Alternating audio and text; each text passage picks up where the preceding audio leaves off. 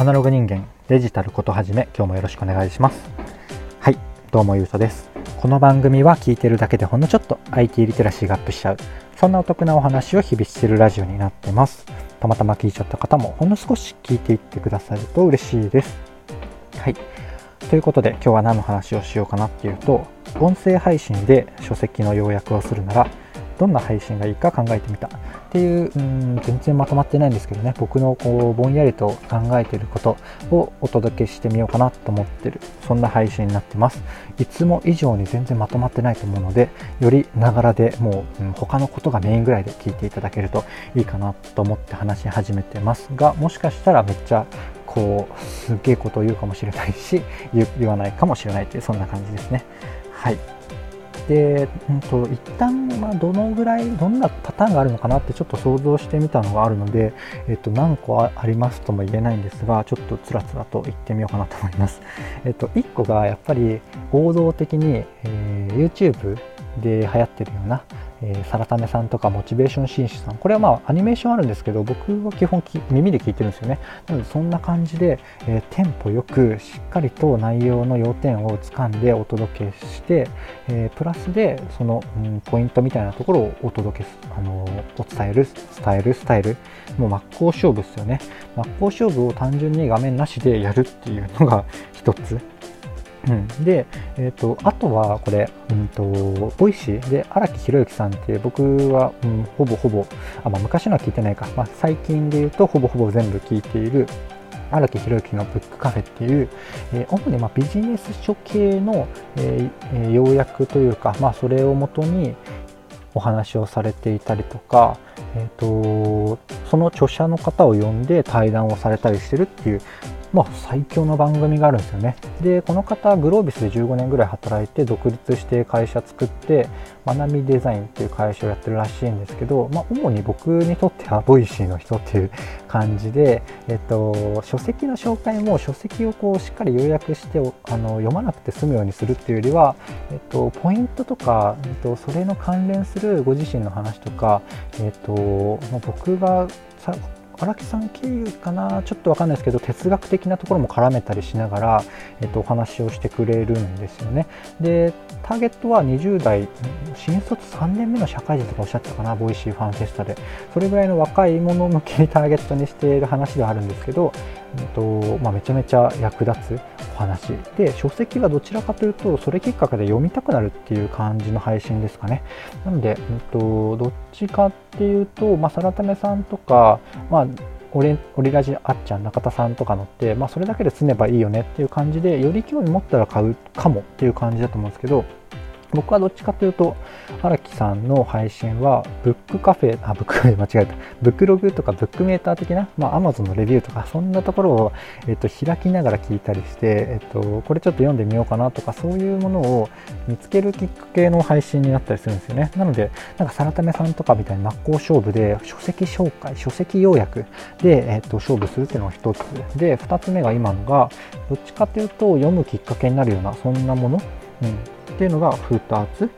目。であと3つ目と4つ目。このぐらいかな。僕が想像していたのは。で音声配信に特に相性いいんじゃないかなと思うのが、まあ、個別で考えたのがこの3個目と 4, 個目で、まあ、話しながら5つ目あるかもしれないんですけどこの3つ目と4つ目を、えー、と紹介しますね。で3つ目が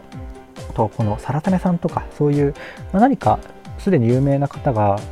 紹介してる書籍紹介してる書籍っていうか要約動画があるじゃないですか。それの補足とか追加解釈的な配信を、えー、と音声でやるっていうのは一つありなんじゃないかなと思ったりしました。まあ、うん、と要約とかでその辺と真っ向勝負するのって正直結構うーん辛いというかマジ超あの喋りがうまくて、えー、テンポが良くて独自の解釈もできる独自の解釈もいいテンポでできるみたいなそんな人しかなかなか戦えないと思うんですよね。で僕は完全に無理だし、まあ、書籍の紹介はあんまする気はないんですけど僕がやったらっていうのも考えてますね。で、うんと、やっぱりこれ動画を見た人向けにすることで、まあ、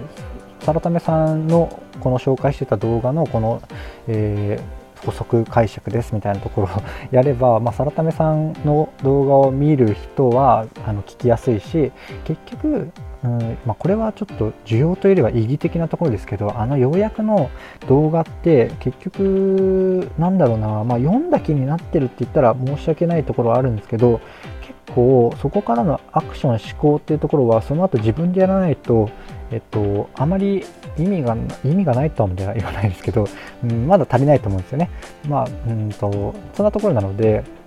なんかこうリスナーと一緒に考えるようなコンテンツがあってもいいんじゃないかなと個人的には思ったんですよね。どういうことかっていうと、まあ、初めに戻るんですけどその動画を、えー、元に、えーと、なんか足りないかったっぽい説明のところとか難しそうだなって思ったところを、えー、自分で例えば調べるとするじゃないですか。その辺を紹介したりとかしつつ、えーと、サラタメさんの動画で言えば最後にサラタメ的あの法則サラタメ的解釈的なところがあってそれがまずめちゃめちゃ面白いんですけど、まあ、それの自分版を作るという感じですかね。でサラタメ版とそのこのこの自分版とリスナー版とかを作るきっかけとかになったら結構面白いし緩く聞ける配信になるんじゃないかなと思ったりしてます。というところが3つ目。で4つ目。4つ目がこれもう、うん、とどちらかというとこのパーソナル。まあでも趣味入るからいいのかな。あんまりこの個人的な解釈とか意見とかを言うというよりはその本で気になったセリフとか文章。多分引用のこの法的なところがなかなかグレーというか難しいんですけど引用の範囲で気になったセリフをポンポン紹介してそれに感想をつけるとかそんなところだと動画だと結構こう画面があってテンポがあってってなるんですけどうんと、例えばですねあのビジネス書とか何でもいいんですけど Kindle で Kindle じゃなくてもいいか。あの付箋つけるでもいいんですけど気になったセリフ色塗れるんですよね付箋的に。でそれをこう気になったところを自分の振り返りとセットで、えっと、紹介しつつ、まあ、なんで気になったのかとか、まあ、それから想起されることとかそういうところをセットでお届けするっていうのは音声ならこうなんだろうないい感じのテンポとリズムじゃなくてもこう朗読しながら間を空けながらうーんって考えながら話すっていうのも聞けるコンテンツなんじゃないかなと思うんですが誰もやってないのでわからないです。誰かやってみてください。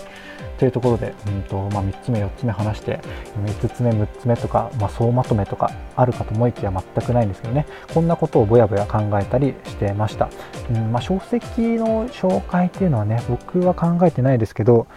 やっぱりなんかスタイフ見てても書籍の紹介に挑戦しようとしている方もいらっしゃいますし、えーと、YouTube でもまだまだサラタメさんと戦う、まあ、サラタメさんとかモチベーション紳士さんとかオリエンタルラジオ中田さんとかとこう真っ向勝負しようとしてなんか撃沈してそうな人とかいたりとか逆になんかたまたま見かけたんですけど女性やっぱ女性だとまた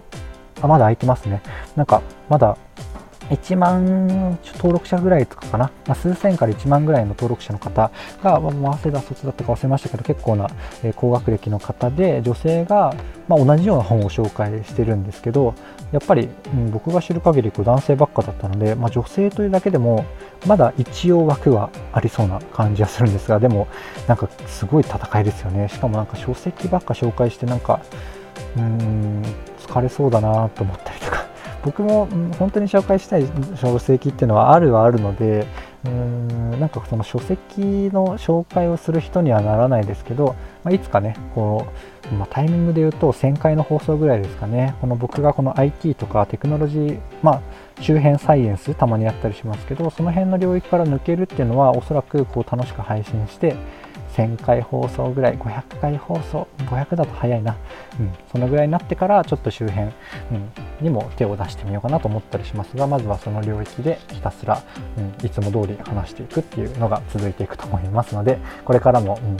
うん、いいなと思ってくださった方はお付き合いいただけると嬉しいです。というところで今日の配信は以上なんですがいかがでしたでしょうか？こんな感じで僕の放送では IT、Web 的なうん、IT ウェブ、ウェブとかアプリ的な情報をもとに僕の考えとか思っていることをセットでお届けするっていうそんな番組になってますので今日は、うん、ニュース的なところはなかったので僕の妄想会ですね。これもたまにやってるような回になってます。ちょっとでも良かったかなとかいいなって思ってくださった方がいらっしゃいましたらいいねとかフォローとかコマンココマントじゃない コメントやレターいただけると嬉しいです。というところで最後までお聴きいただきありがとうございました。ではまた。